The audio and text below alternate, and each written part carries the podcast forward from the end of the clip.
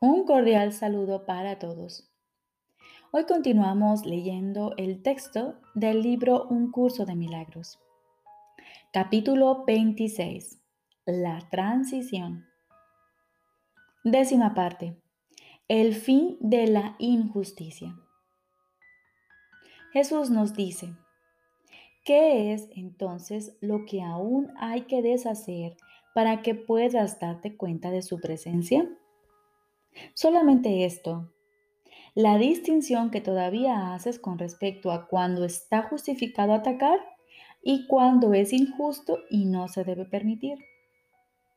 Cuando percibes un ataque como injusto, crees que reaccionar con ira está justificado.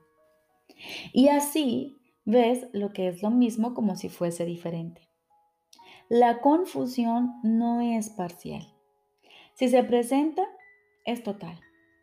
Y su presencia, en la forma que sea, ocultará la presencia de ellos, pues a ellos o se les conoce claramente o se les conoce en absoluto. O no se les conoce en absoluto.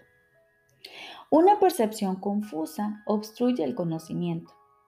Y no es cuestión de cuán grande es la confusión o de cuánto interfiere.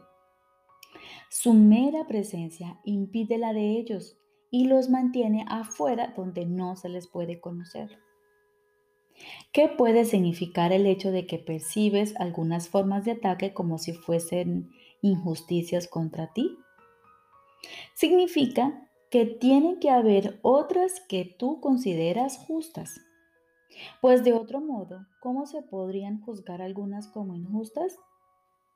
Por lo tanto, a algunas se les atribuye significado y se perciben como sensatas, y solo otras se consideran insensatas.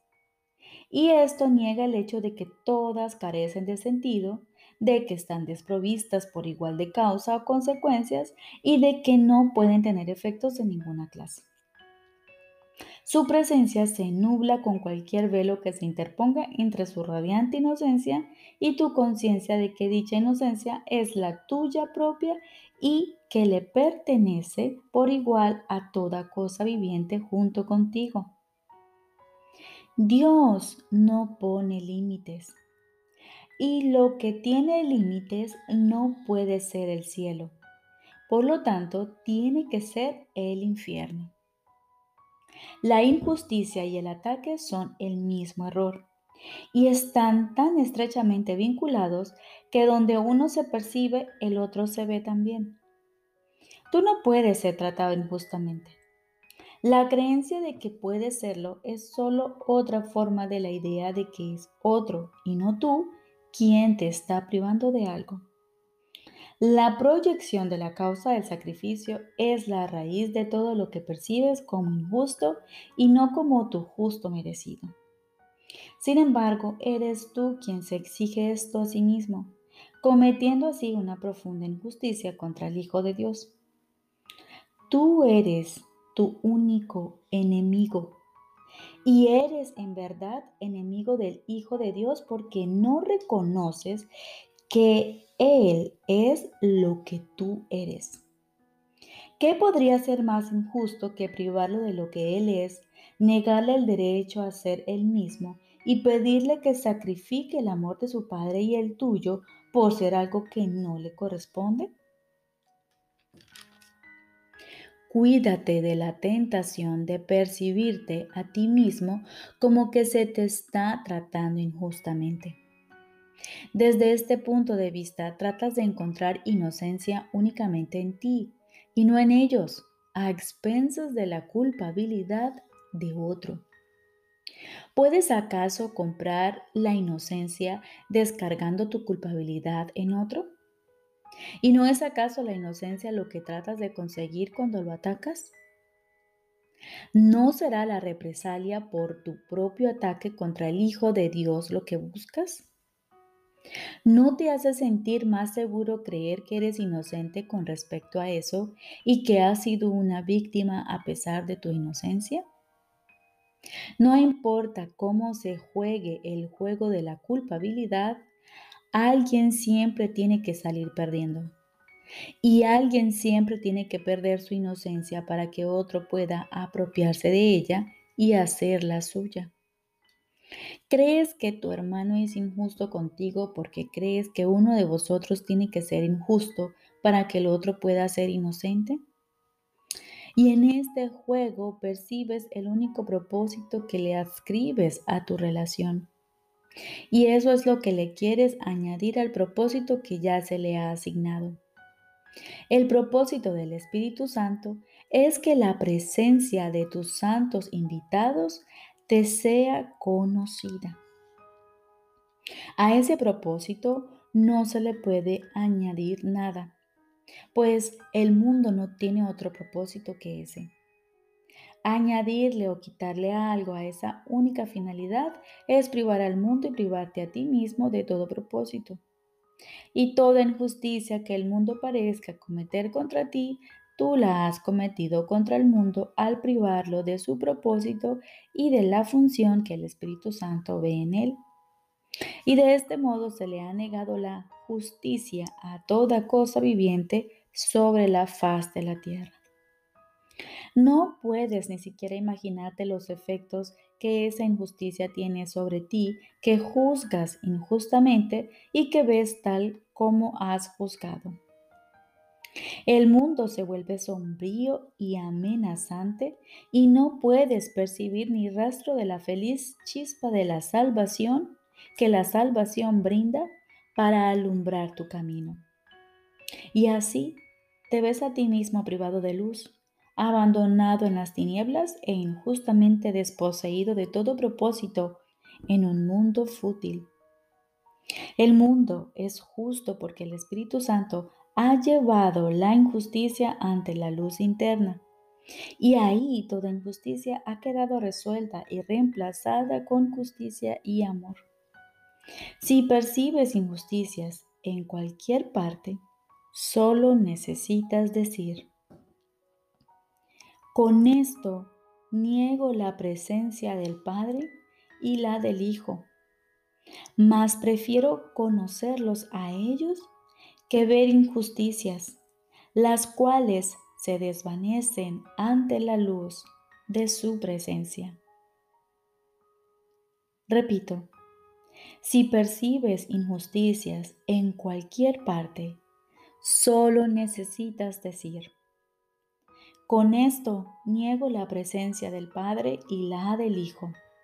Mas prefiero conocerlos a ellos que ver injusticias, las cuales se desvanecen ante la luz de su presencia.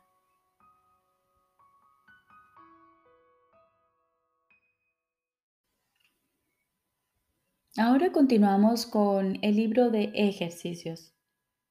Lección número 210. Sexto repaso. El día comienza y concluye con esta idea central. No soy un cuerpo, soy libre, pues aún soy tal como Dios me creó. Ahora cierra tus ojos y abre tu mente y te olvidas de todo lo que jamás habías creído saber y entender. Y así te dispones a liberarte de cada pensamiento pasado para poder escuchar atentamente la idea de repaso que Dios trae para nosotros hoy. Elijo el júbilo de Dios en lugar del dolor elijo el júbilo de Dios en lugar del dolor. El dolor es mi propia invención. No es un pensamiento de Dios, sino uno que yo pensé aparte de Él y de su voluntad. Su voluntad para su Hijo bien amado es dicha y solo dicha. Y eso es lo que el Hijo en lugar de lo que yo inventé. No soy un cuerpo, soy libre, pues aún soy tal como Dios me creó. Recordemos, hoy dedicaremos 15 minutos en la mañana y 15 minutos en la noche a repasar esta idea, este mensaje y escuchar este regalo que nuestro Padre trae para nosotros hoy. Elijo el júbilo de Dios en lugar del dolor. Y durante el día, a cada hora o las veces que nos acordemos, vamos a repetirnos esta idea central.